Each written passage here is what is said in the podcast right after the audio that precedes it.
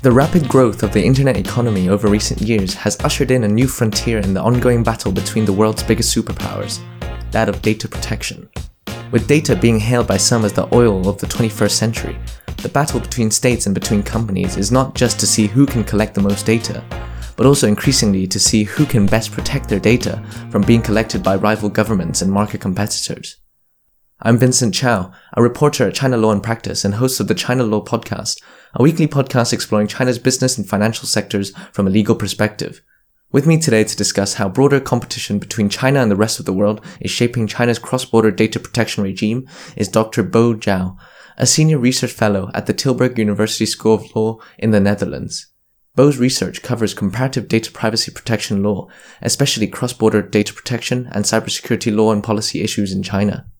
In this episode, Bo draws on his comparative research background to share insights on China's rules and regulations surrounding the cross-border transfer of data and how they compare with other jurisdictions, including the EU and the US.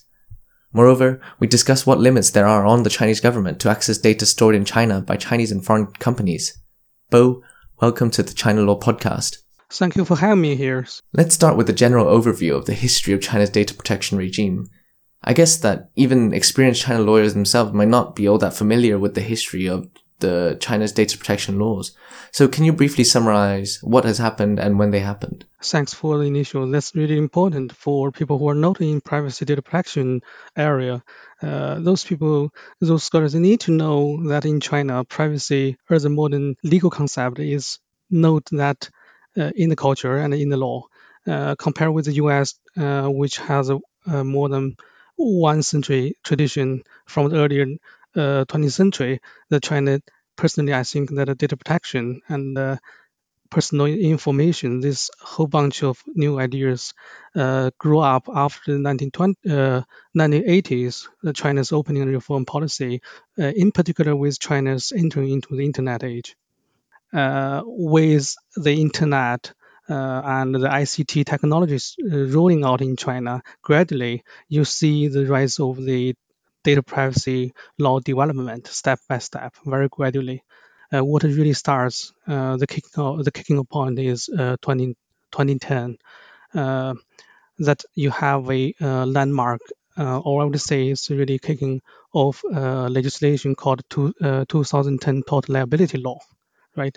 So which clearly states the protection of the right to privacy, tort liability of infringing civil rights of interests a network, and also emphasize the protection of confidentiality, protection of the uh, patients of Medicare services. And since 2013, it really started. It really uh, uh, trying to pick it up with the data protection uh, law developments. So we can see a yes, a very sharp rise on that in that area. So I won't go into too much details of these uh, concrete regulations, but it's good for the uh, audience to know that uh, it's really a gradual uh, process. Let's talk about the PRC cybersecurity law, which was enacted in 2016 and is seen by many as a landmark law for China's data protection regime. Just how significant was this law in your view? Actually, I would call it the landscape legislation because it's a really com- uh, comprehensive legislation, a milestone that uh, combined uh, network security, combined national security, combined data protection and privacy protection in the context of network security. It's actually a combination or mixture of different things. So uh, many scholars and uh, lawyers criticize this law, saying it's too much uh, constraint restriction on data flow, uh, overseas, uh, inbound and outbound, also too much government control of the network operators, uh, unlimited uh, access to uh, network operators' held data. But that's true, definitely. But you have to notice that uh, this is a, Chinese law. This is a Chinese legal context, right? So you need to compare it with the previous legislations and look at the progresses it has made. Uh, but but yes, you have to compare it with the past and also with other countries, of course.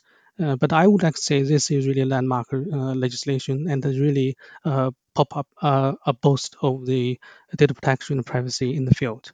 So it's a starting point. of course, it's it's not that high, but it really kicks off. Right, and certainly that's something we'll be doing throughout today's episode as well, which is to compare various aspects of China's data protection regime with other jurisdictions. So let's first discuss the main topic of today, which is the cross-border transfer of data, something that has received a lot of attention in China and has been criticized uh, in China for being overly strict. So let's start with the transfer of data from inside China to the outside. Um, and I guess the key issue here is data localization. Uh, yes, yes. So uh, I think this is a whole uh, uh, uh very important issue in the uh, cybersecurity law because Article 37 requires critical information infrastructure facilities to store locally citizens' personal information and important data that has been collected or generated during business operations in China. Okay, so any offshore storage or processing requires a security assessment by the State Council to determine whether sufficient legitimate business uh, reasons exist. So basically, if you don't go through that uh, official assessment, you won't, you're not allowed to transfer data overseas. So there are significant corporate and individual penalties in, involved for non-compliance. So uh, this this is really uh, a how to say uh, build a big wall, yeah, a big obstacle for the uh, foreign companies who are operating in China, and also for Chinese companies who might go over go uh, expanding overseas overseas market. What is the underlying principle behind this strict wall that's been put up? So this this is actually something. I mean, a aftermath of the famous Snowden revelation, which shocked the world. So that's the infamous uh, U.S. whistleblower Edward Snowden, who leaked information about U.S. surveillance efforts in 2013. Yeah, yeah, yeah. So that actually shows uh, Chinese, okay, and not only the uh, ordinary people, elites, also the politicians that what you are really under monitor, you're under surveillance. So the the the the, the instinct for uh, the leader, okay, for the uh, legislator is okay. Let's keep our data at home. Yeah, let's keep it here uh, with our uh, in our position. It will be safe. Yeah, so we need to reject uh, transfer data overseas at least yeah so we have we need to have more scrutiny yeah and I think that that is, that is one major reason, uh, the more primitive reason. But there are other uh, underlying um, uh, motivations or values there. Like, for example, if we could keep our, keep our data at home, then we might have a data hosting uh, industry growing up. Yeah. So for economy reasons, also for uh, law enforcement reasons because yeah if we have data at home in china then we could have access to this data uh, during the course of a crime investigation. Yeah. Uh, national security uh, issues then yeah we have data there. We, we can go go for that. Yeah. So a couple a couple of underlying reasons there. And how unique is this data localization? Um, this is something that China has gotten a lot of flack for, uh, with uh, many foreign companies, especially critical of what they see as overly restrictive rules uh, surrounding the flow of data. Um, but are there similar rules in other jurisdictions? Uh, yes, definitely. Yes. So um, uh, you, you see this data localization uh, thing, a phenomenon in other countries as well. But it's the question is to which extent, yeah, uh, to which extent it happens. So some countries like some European countries, they restrict some uh, overseas transfer uh, with regard to a particular category of data, like healthcare data, government health data. Uh, and other, uh, usually the financial data or banking data won't be allowed to be transferred overseas. Yeah, with uh, with rare exceptions. And uh, I would like to say also, okay, just give you one example. Okay, like Bulgaria, Poland, and Romania, requires records of gambling winnings and user trans- transaction to be stored locally. Very strange regulation. And uh, probably f- uh, for anti-money laundering. And some European countries require government records to be stored locally. That's really understandable, like Denmark, right? And also UK uh, for the NHS care, healthcare data, and the Netherlands for all the public records. So Australia requires electronic health records to be stored locally. So there's some examples, but it, yeah, it happened not only in China, also in other countries. So the question, the big, big question is, okay, to which extent, how much? Yeah. Right. So perhaps data localization isn't unique to China, but the extent to which China is pursuing it is unique amongst uh, all the countries today. I also I was a reading scholar in the U.S. Pennsylvania for half a year. So uh, if I if I look at it from a more neutral way, from an outsider way, that I think China, compared with European, uh, with EU and US, is a bit scared of the uh, technology ad- advances of the US. Yeah. Uh, because when you are the weaker party, you tend to protect yourself with more uh, uh, measures. So that's that's really I wanted to make one point here because uh, okay, if you compare China's okay, close the door, close my data to the outside world and hold it here, uh, that approach. Uh, with the U.S. approach, okay, the why the U.S. Act definitely is a minimum minimum list approach, market oriented, okay, because it, it, it has so many digital genes, right? uh, with a lot of advanced technologies, uh, AI, whatever, they're on the front line. Uh, they are operating globally and they have the data, they, uh, they have the power. So the US government is backing up these companies to go over the world. So any uh, data localization efforts of legislation will be regarded as a trade barrier uh, because yeah why should why should the US government insist on data localization their their companies have the data but I, I would be uh, look at China 10 years later, 20 years later, the Chinese state or government would be confident because China might have 10 uh, TikTok, 10 Huawei. So the data flow. So so while, while in between the U- European Union, okay, European Union is a big market. Uh, it's it's the protection law is more fundamental right oriented yeah right protection right protection oriented so actually my observation right now is that the eu doesn't have that much uh, digital uh, genes operating it does not have its own data but but the problem but it's use a higher bar a higher standard uh, in data protection to leverage uh, its market uh, force okay to, to get a bargain, good bargain with the US companies, right? If you look at how much money they have been found, Google, Facebook, so you could understand that, that, that point. So it's it's a okay, it's a weapon, weaponized a bit more instrumental use. Very interesting to hear you talk about data being weaponized. Um, I'd like to hear what your assessment is then of how the development of data protection laws and regulations in China and the EU and the US are interacting with the broader power struggles between these uh, major powers. So thanks. It's a really great point because I would like to make that point uh, in a bigger context by introducing two concepts that uh, I have developed in part, uh, this year. One is the data power. The second is regime competition. So why they're two together? So the data power we could define as a uh, institutions of a uh, engine's capacity to collect, process, store, and use of deployed data for economic, political, and uh, uh, social social purposes. Right? If if you look at the the competition, the trade war between China and the uh, EU, or between more further more fierce between uh, China and the US. So that definitely is not it's a trade war, but actually it's tech war, right? So actually under the table, under the uh, table of the tech war is the data war.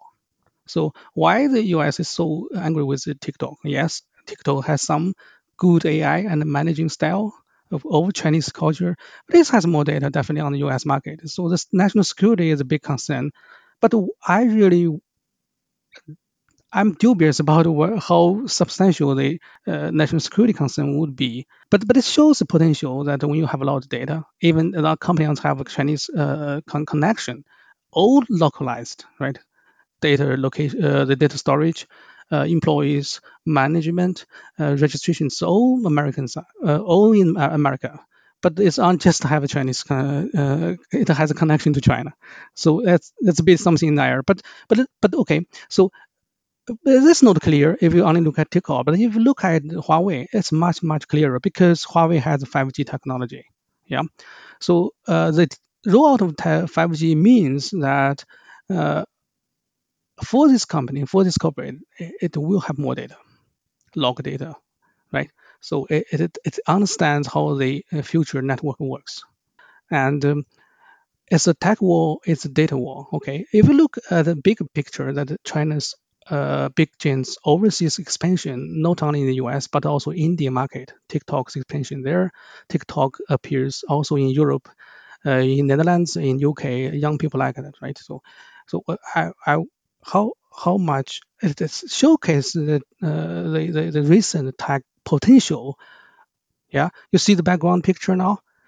Uh, because TikTok TikTok developed from a uh, Chinese um, data governance, corporate governance style, right? It's not typical uh, American way, right? So even it couldn't become uh, it com- it's very competitive uh, against uh, Facebook and Twitter, and if you look at uh, WeChat as well, so yeah, so it's it's not about the one or two companies. It's about the economic, political, legal regime so that I think Pompeo might be right in, in that sense that it's a competition between two regimes, but I don't think the ideology of a political uh, communist against the capitalist. Definitely not.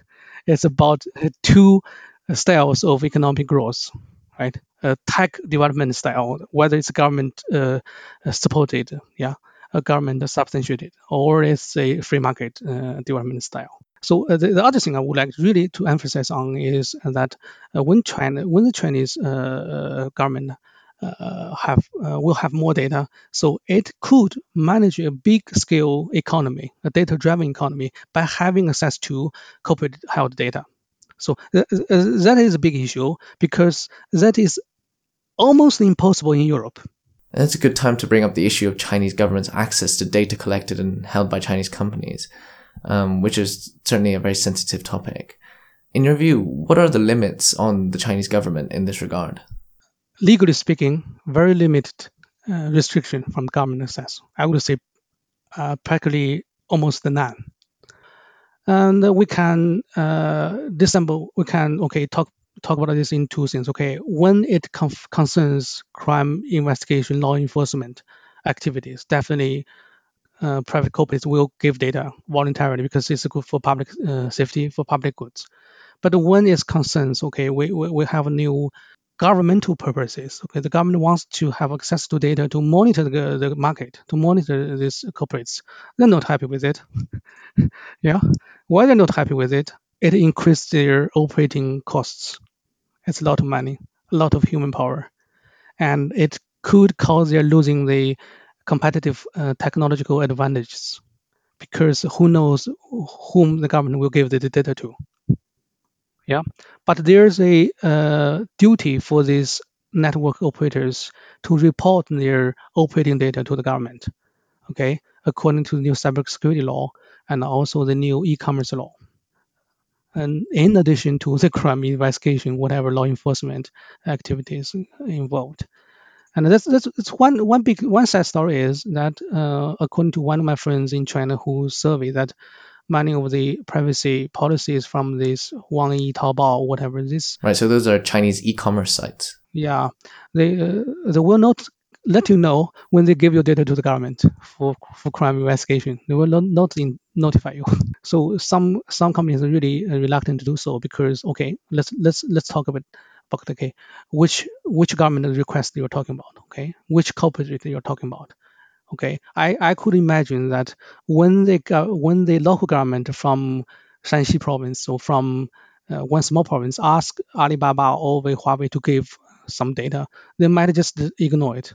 Yeah. So, but when when the request is from uh, uh, Hangzhou city, yeah, from the government, and from Guangzhou, uh, uh, the government, right? So you're talking about big tier one cities. And I, I, I would say these big corporates have to worry about their reputation when they so easily give their data to uh, anyone who asks them. But I would like to add something uh, very seasoning that is not always all this uh, data, data uh, co- uh, this corporates will, will give data to a local place. Okay, I think years ago there was a, uh, a murder case in uh, Wenzhou in Southeast China. So uh, the Chinese uh, version of uh, Uber called Didi, yeah, on the platform, there one driver raped and murdered a, a lady. Right? But the lady, before her death, he sent out through her mobile phone this SOS message to her friends what happened later on? Do could you understand that? When the police even involved, asking the uh, platform to give up, uh, to give up the driver's uh, person data, to cooperate in crime investigation? Uh, the answer is we, we need to protect the privacy of the uh, driver. Okay, so then that's the situation for domestic companies. Um, is it the same for foreign companies in China? Would they be less obligated to share data with the Chinese government um, if it, the government requests it? Uh, basically, it's where uh, it used to be the case that foreign companies treated differently because of the uh, foreign investment law the regulation that requires that a foreign company to report, yeah, to corporate uh, separately from. But I, I, I personally I think they, they might be at least equally treated or even uh, even treated in, in favorite. Yeah, uh, because when they fight back, uh, uh, the, the the police, uh, the local police, or the uh, security agency needs to give them reasons. Yeah, uh, need to give a reason. But no, uh, this won't happen to uh, local uh, corporates. Not the case. But uh, but but now I think two years. Uh, I think since last year when the trade war started. So yeah, they're treated equally. Right. So if we're talking about Apple or Microsoft or another massive foreign company, they might be able to resist those requests, uh, but it will probably be more difficult for a smaller foreign firm in China. Well, let's look forward a bit more now and discuss what we might expect to see in the coming few years um, in China's data protection regime. Um, for you as an academic with considerable expertise in Chinese laws, um, who works at a university in the EU, do you think China sees the EU's GDPR as a model to adapt? Yeah, definitely. So it's uh, GDPR is really influential, not only among uh, Chinese uh, big data giants of corporates or local companies, but also among scholars and legislators. I knew a couple of uh, uh, legislators uh, who could be influential in in picking in a small circle.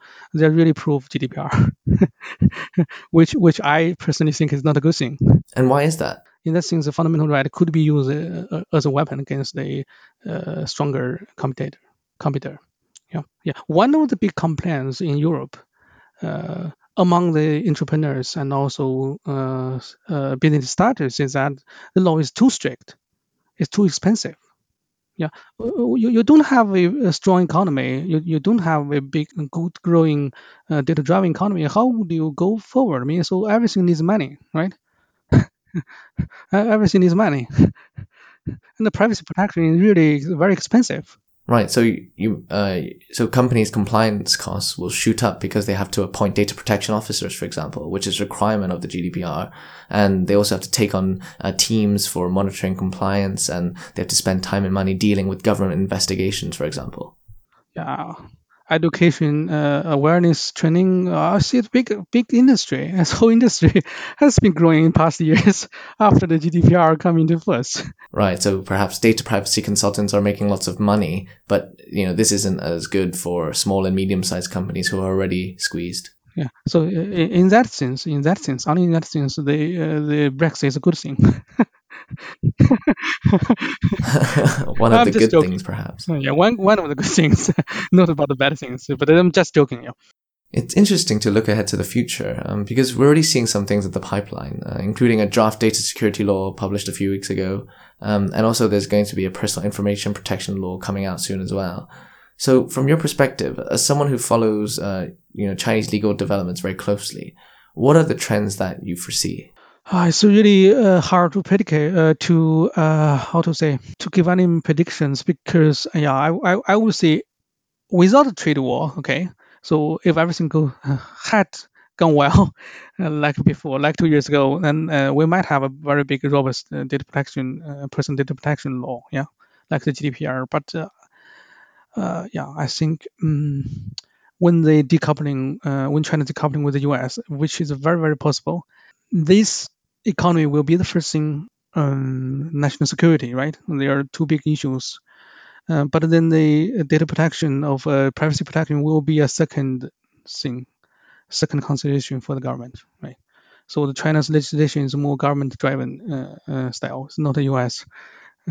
promoted. Yeah, so it doesn't have a uh, large, uh, powerful uh, civil society. So that's that's a problem. So all government driven. So the priority in the future two three years at least will be economic growth. So uh, uh, I wrote an article uh, already. We're going to be published soon, mapping the uh, powers, uh, powers, uh, mapping the shifting powers in China's data protection law development. So the so this says, okay, the government is number one, okay, corporate power is number two, uh, civil society number three. So how the law goes, uh, how the future will be depends on the uh, power dynamics uh, among the three. So, but but with the trade war, I do see that the collective spirit will be going up, and the the comprehensive data protection law legislation will be postponed. Uh, it's, it's my prediction anyway. Uh, but I won't see that. Uh, I hope hopefully not so. All right. Well, Bo, thank you very much for joining me today. Uh, I want to thank you again for your invitation. And thank you for listening to the China Law Podcast, a weekly discussion of China's business and financial sectors from a legal perspective. Make sure to check out our website ChinaLawandPractice.com to keep up to date with the latest US China legal and business news through our in depth analyses, including contributions from our network of leading lawyers and in house counsel, as well as full access to a searchable database of English full translations of PRC legislation going back 33 years. Trials are available, so do get in touch if you'd like one. We'll be back next week with another episode. Stay tuned, and thanks again for listening.